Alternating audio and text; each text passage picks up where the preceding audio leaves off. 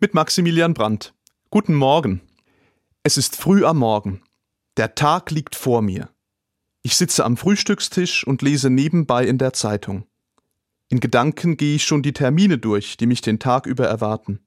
Ich versuche, mir den Ablauf von Gesprächen vorzustellen. Wie werde ich reagieren, wenn mein Gesprächspartner dieses oder jenes Argument bringt? Gedanklich bin ich gar nicht mehr beim Frühstück. Ich bin schon längst bei allem, was der Tag noch bringt. Dabei habe ich gar nicht bemerkt, wie gut das frische Brot schmeckt und die selbstgemachte Marmelade, die ich geschenkt bekommen habe. Wie herrlich der Kaffee duftet. All das ist unbemerkt an mir vorbeigezogen und ich habe es nicht genießen können.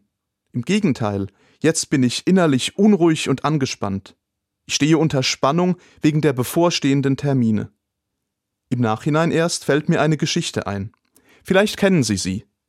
Ein alter Mönch wurde von seinen Schülern gefragt, warum er immer so ruhig und gelassen ist, trotz seiner vielen Aufgaben. Er antwortete: Wenn ich stehe, dann stehe ich. Wenn ich gehe, dann gehe ich. Wenn ich sitze, dann sitze ich. Wenn ich esse, dann esse ich. Das tun wir doch auch, antworteten seine Schüler. Aber was machst du darüber hinaus? Fragten sie erneut.